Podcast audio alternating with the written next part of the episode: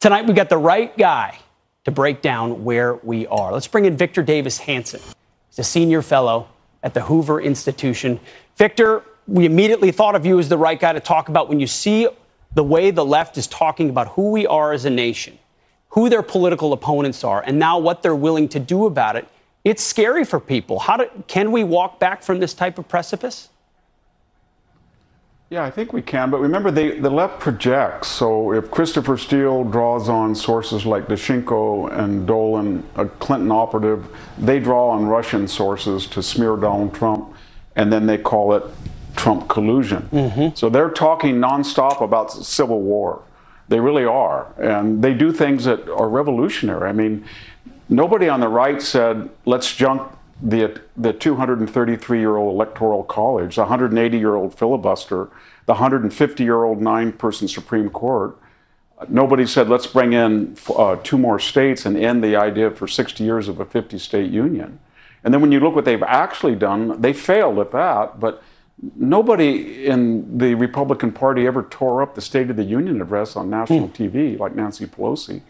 No Speaker of the House, not Newt Gingrich, not anybody else, Paul Ryan, they never said, you can't, to the minority party, you can't have these people on committees. That was a revolutionary thing to do in the House. Uh, nobody ever goes outside the homes of Justice Kagan, thank God, or Justice Sotomayor. There's not right wing assassins that show up out there.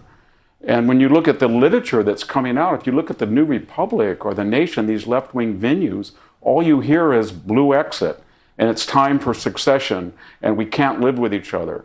Or if you read, you know, Time magazine, that classic article by Molly Ball in February of 2021, where she gushed, she was giddy, outlining what she called was a conspiracy to change radically the voting laws, to inject four or five hundred million dollars to alter the way we voted for, for centuries, so that 70% of the votes would not be cast on election day even as the rejection rate would decline by a magnitude of seven or eight of the individual ballots. So these are revolutionary things they're doing. And the other thing is they never show any data. They, it's easy to say Trump is a fascist or Trump did this or these people are revolutionaries or they want a civil war. But did Donald Trump ever try to weaponize the, the, the IRS in Lois Lerner fashion? Did he tr- take the FBI and use it to go after Joe Biden's residence when uh, he was president? Did they go into the DOJ and have the, this collusion hoax? Did any of these people who worked for Trump lie four times to a federal investigator like the FBI Director Andrew McCabe? So they are the revolutionaries and they project it on to others. And what's the whole purpose of this, Pete? The whole purpose is on these agenda issues, they're behind. And Joe Biden has an anemic rating, and they feel that if they can gin up a January 6 crisis, sort of a Reichstag fire, and they did it. In, remember in 2021 when they mm-hmm. uh, had barbed wire and 30,000 troops in Washington D.C. and the greatest weaponization since the Civil War, or they can take the raid and just dribble things out. One one week it'll be nuclear secrets. The next Trump improperly took out mementos. The next he was trying to get information on his enemies. And then the media goes to town with a bombshell, walls are closing in. Yeah. And otherwise, we don't, we don't, we're not going to look at the issues inflation, the border, energy prices, crime, Afghanistan, foreign policy. Instead, it's always react to allegations that you're insurrectionists and as keep, they leak to the media. And keep the projecting narrative continuing because that continues the conversation exactly where they want it. We knew you'd be the right guy to talk about it. Victor, thank you so much for breaking it down. Thank you. Hey, Sean Hannity here. Hey, click here to subscribe to Fox News YouTube page and catch our hottest interviews and most compelling analysis. You will not get it anywhere else. Good evening and welcome to Tucker Carlson tonight. By all accounts, Attorney General Mar- Merrick Garland was shocked to hear criticism of the raid on Mar a Lago last week. It turns out that Garland lives in such a tiny, airless world of left wing activists and sycophants that it had never occurred to him that anyone might object to sicking the FBI on Joe Biden's political opponents. When woke Twitter and the New York Times are your only sources of news, police state politics seems perfectly normal. Trump is bad. Find a reason to arrest him. That's how they think. So if you watched Garland carefully at his press conference the other day, you may have noticed that he appeared highly annoyed by the idea of having to stoop to explain himself to mere citizens. But he found a solution. Being a liberal, Merrick Garland's first instinct was to seize the role of victim. Because when you're a victim, you've already won the argument. You don't have to explain yourself, you don't have to change your behavior. You are, by definition, the good guy.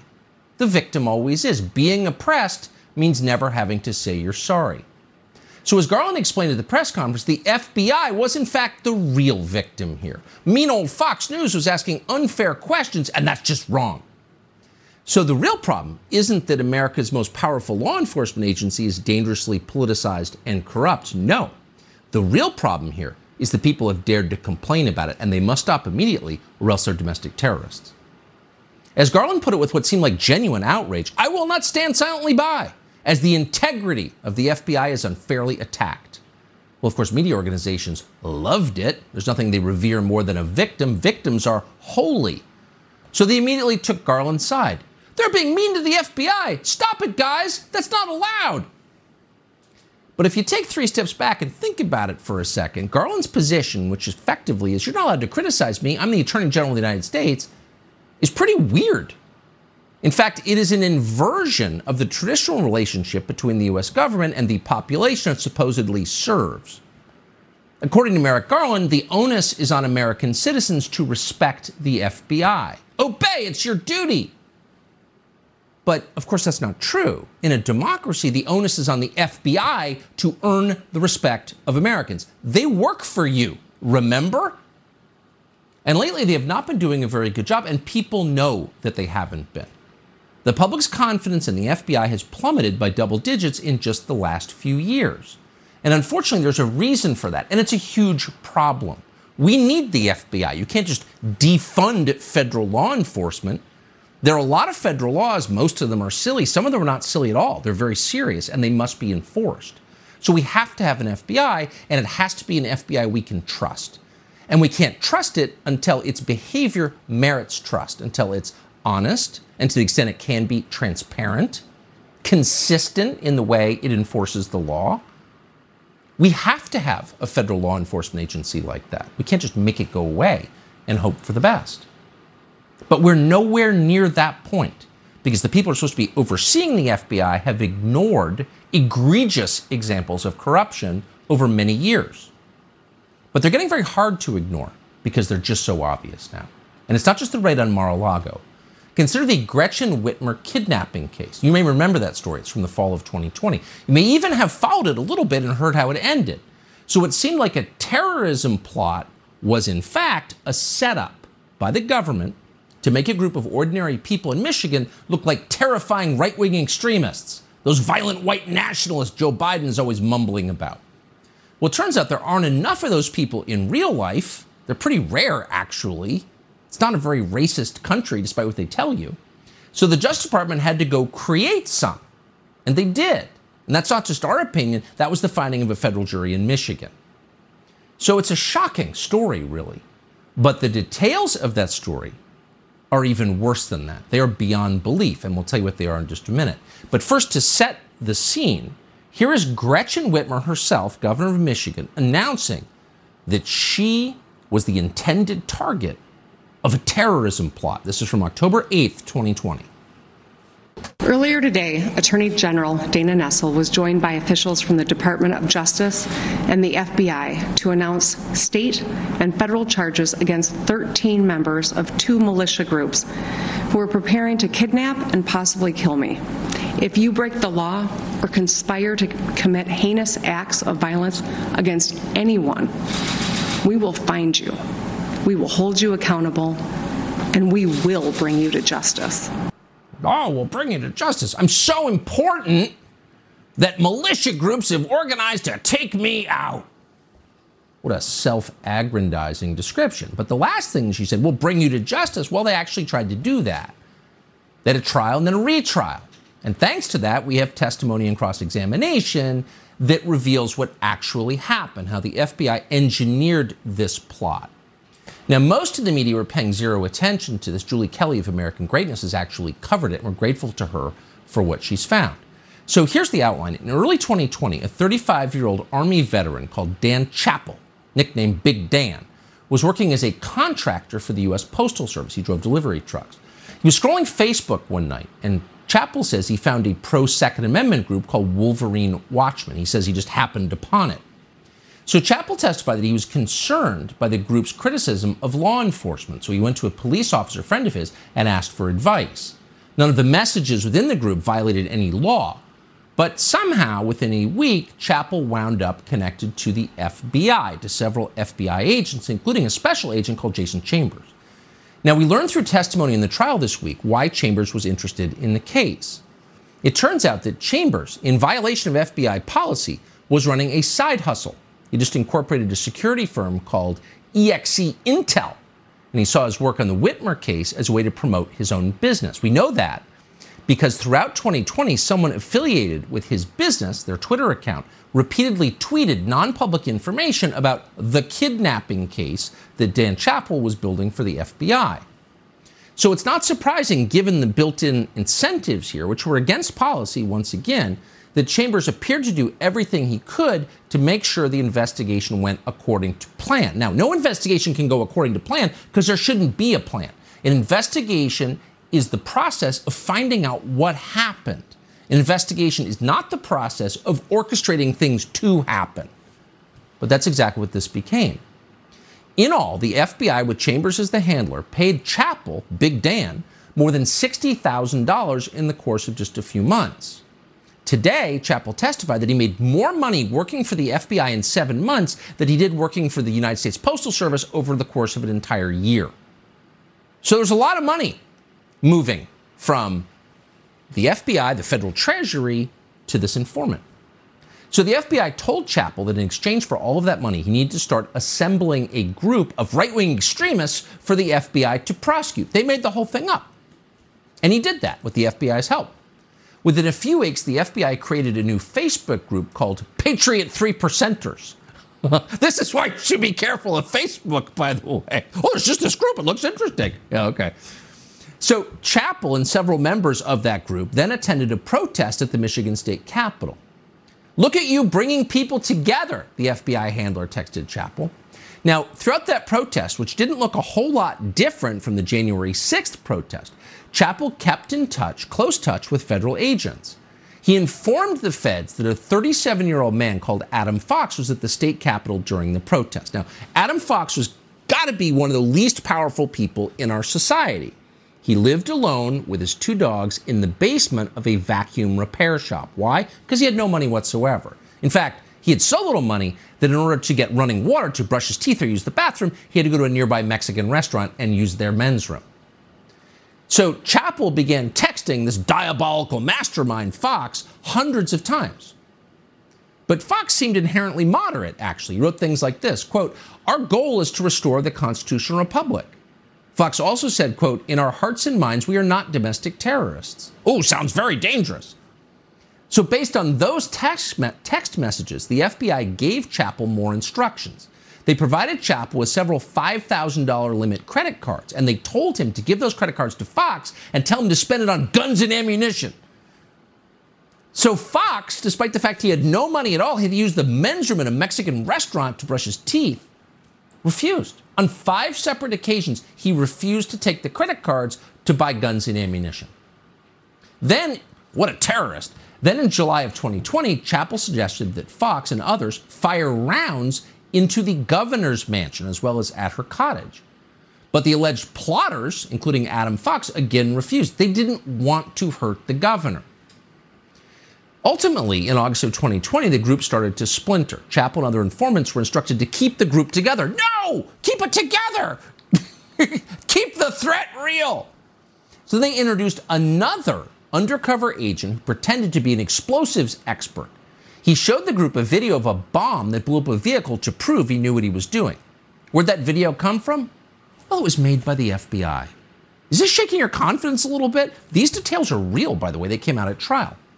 Then the Bureau recruited a convicted felon and a longtime FBI informant called Stephen Robeson to introduce a new idea to Fox as well as to Barry Croft. This time, the idea was to kidnap Gretchen Whitmer. Robeson, with the FBI's money, organized several events, including a national militia conference in Ohio, training in Wisconsin, and a meeting in Delaware. FBI orchestrating all of this. On July 18th, 2020, at one such militia meeting, again, organized by the FBI, when they tell you, oh, right wing extremists. In this case, they created them. So at this militia meeting, an alleged plotter called Ty Garbin rejected out of hand the idea of kidnapping Gretchen Whitmer. Didn't want to do it. No, I don't think so. Kidnap the governor? No, we're not crazy. We just want a constitutional republic. Okay. Then the topic came up again in August. And then another defendant called Daniel Harris was equally adamant. No snatch and grab, he said. I swear to effing God. So clearly, they said it emphatically, out loud, explicitly. These are people who are not interested in kidnapping Gretchen Whitmer, the governor of Michigan. But the FBI kept pushing. The FBI informants drove the defendants to Gretchen Whitmer's home. Then they suggested killing the governor of Virginia, also a Democrat. On September 5th, 2020, FBI Special Agent Jason Chambers texted Chappell, quote, mission is to kill the governor specifically. What country is this?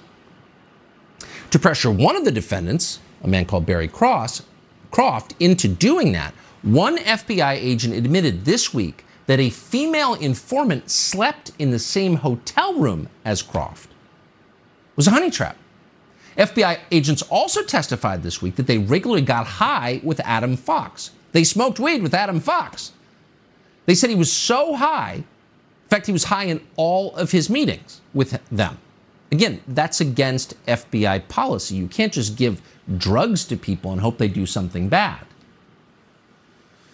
Well, after all of this failed to produce a kidnapping plot, it fell on yet another FBI agent called Richard Trask to build the criminal case against the defendants. Now, that same year, Trask, who has now been convicted of beating his wife, called Donald Trump a piece of excrement on social media. Really? Yeah. Just nonpartisan federal bureaucrats, public servants doing their job. Now, incredibly, after all of this, the person in charge of the field office overseeing the Whitmer investigation in 2020, a man called Stephen D'Antuono, was promoted, not fired, promoted to lead the DC field office in late 2020. Are you connecting the dots here? In other words, the guy who made sure that FBI informants were active during a rally in the Michigan State House in 2020 as part of this concocted plot, that same guy went on to become the guy who oversaw the investigation into, wait for it, January 6th. The election justice protest they're calling an insurrection. But just remember don't ask whether the FBI used informants to entrap anyone on January 6th. No, you can't do that, or else you're an insurrectionist yourself. Nor are you allowed to ask why Stephen D'Antuono's agents were involved in the raid on Mar a Lago even though that's in Florida and he's in Washington. Because it turns out questions like this are hate speech. Watch. All the buzz on the internet and all over the airwaves, it, it, it does it does have an impact. Well, I mean, you could say buzz. well, there's an awful I'm lot. calling of, it buzz. There's an awful lot of hate speech coming from uh, pro-Trump media outlets. And uh, anger. Just, uh, uh attacking the nation's premier law enforcement agency simply because Donald Trump is, is being investigated. Oh, it's hate speech. Now, if there's one thing we know about hate speech, is that it's not protected by the First Amendment. You've read that part of the Constitution where it says you can say whatever you want as long as MSNBC doesn't designate your words hate speech. So when they call any criticism of the FBI, that would be Joe Biden's personal defense force, they call that hate speech, what they're really saying is you're committing a crime. You can see where this is going. But the truth is, there are still questions about the FBI's behavior on and around January 6th. And given what happened in Michigan, where we know beyond question that the FBI tried to create an act of terror, it's fair to ask what exactly did happen on January 6th? And why is the FBI still hiding footage, critically, of the person who planted a pipe bomb outside the DNC on January 6th, while Kamala Harris was apparently inside, something that she lied about for months? What exactly is going on here? We're, of course, not alleging anything. We don't know the answer. But we know for a fact, given the FBI's behavior, and we report this with great sadness over the last several years, it is worth getting to the bottom of this. In fact, we have to if we're going to restore confidence in federal law enforcement. No one is asking these questions really apart from Revolver News. And here's what they've come up with. Watch this. Camera 1 shows the pipe bomber walking up to the DNC grounds at roughly 7:40 p.m. He sits on bench 1. Then he gets up and walks off screen. According to the FBI, he walks the length of the DNC building, and 10 minutes later, he comes back to the same bench area and sits on bench 2. There, at 7:52 p.m., camera to captures the pipe bomber sitting on bench 2 and, we are told, planting the pipe bomb by the side of the bench, next 2 the bush. We are told the pipe bomber plants the pipe bomb there, but we can't see it. Camera 2 is occluded by a giant bush that blocks the scene. The pipe bomber even looks at camera to head on, for some reason. It's very frustrating, because we can't see the moment the pipe bomber plants the pipe bomb, but the FBI can. That's because the whole scene should be captured on camera 1 as well, and much more clearly than camera 2. Camera 1 has a clear shot of both benches. If the FBI released the full tape from camera 1, we could see the pipe bomber planting the bomb. Okay, so what exactly happened outside the DNC on January 6th? And why is no one asking that question? And why has the Department of Justice not told us. We've heard everything they want us to know about January 6th. Why not more about this?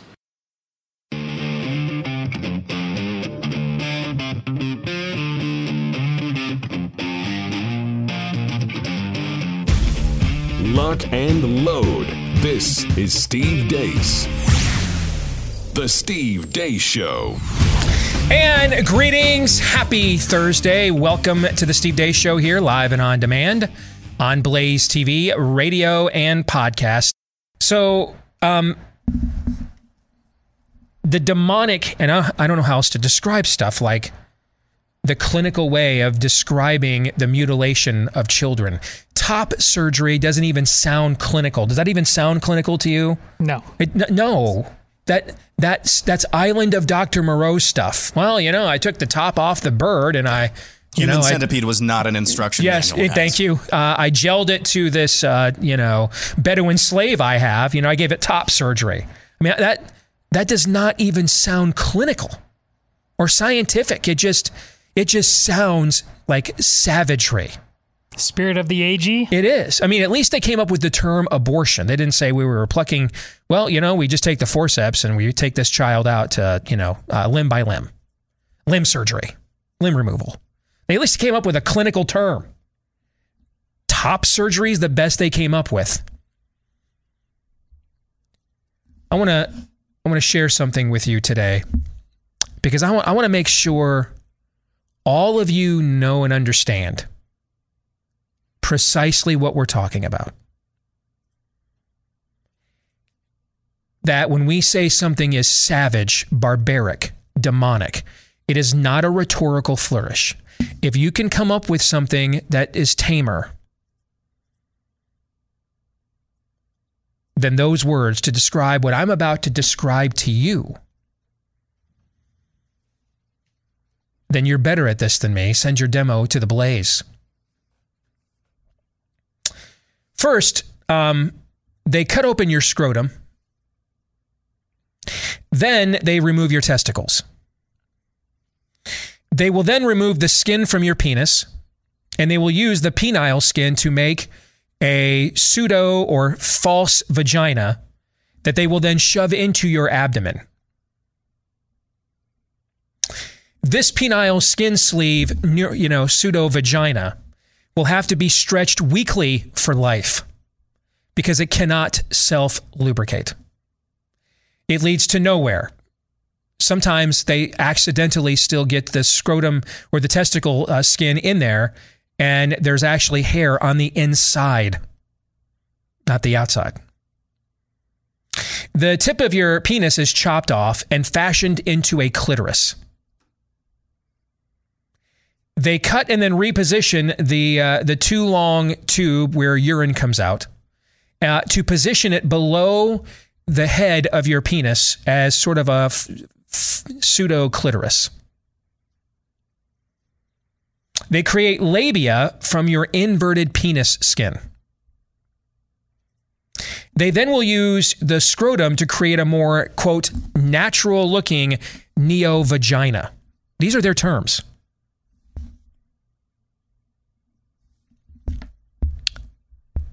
That's what we're talking about doing to people, let alone children. And now maybe you understand why they just decided to go with top and bottom surgery.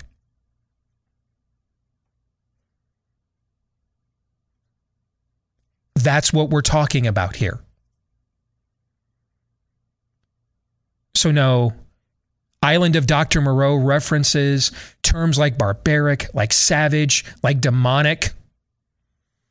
In no way, shape, or form are embellishments at all. This stuff is from the pit of hell. And oh, by the way, do you really think a medical community filled with people like that wouldn't knowingly inject you with a poisonous jab? Do you really think that? Or deny you effective early treatments Exactly. so that you would have that you would be forced within a year of a pandemic to think you had no alternative. There was nothing else for you to do to face down the virus which they created. There was nothing else that you could do to face down their virus uh, other than take said poisonous jab because no other no other appropriate treatments were available. If you are this is a this this was a point that you raised Todd before COVID emerged that I think is one of the most salient points in the history of this program, going back to years before you even came to work on it. If you will accept this, the eradication of gender, if you will install this into your belief system and into your worldview, then literally everything is on the table after that. Everything is. Absolutely everything. You're not east of Eden. You fell off the flat earth. You're in hell. You're a disciple of hell. You belong to the synagogue of Satan. You are an emissary of hell. You are a construct of demons. You preach, teach, and deploy the doctrines of demons. You are a son of the devil. That's what you are. Your father is a liar. He was a liar from the beginning. You yourself are one as well. Your eternal soul is in peril. Your eternal soul is in jeopardy. Get on your knees and, in the name of his son, Jesus Christ, beg God not to give you the eternal torment that you deserve. And in the meantime, our earthly authorities should give you the justice you deserve. You should be in a hole and we throw away the hole. You should be in a prison cell where you never see the light of day ever again, ever again. You should be you should put, be put on trial like we did the previous era of Joseph Mengele's. With the gallows seen over the hill as a reminder of what's at stake. There is no other word, no other word for this other than evil. No other word. No other word does it justice. We are totally depraved, but we are not utterly depraved. We all still carry the imago Dei. We do not go here on our own as a species without a prompting.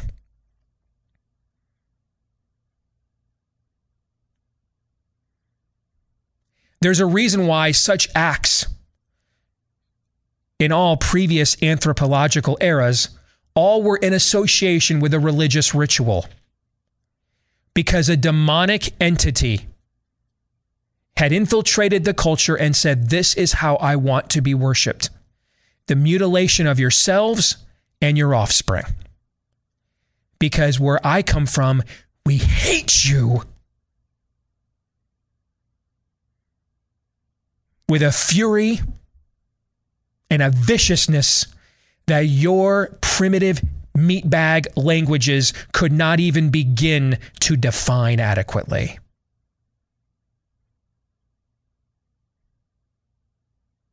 We get off on it. We enjoy it.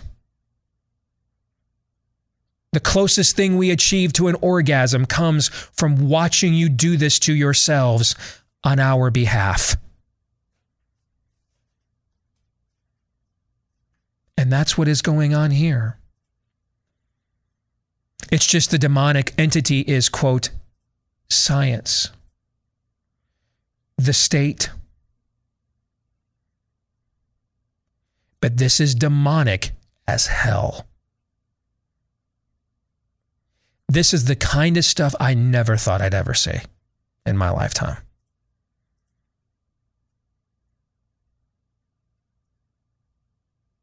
This is the stuff classic works of fiction are written about. This is Mary Shelley stuff.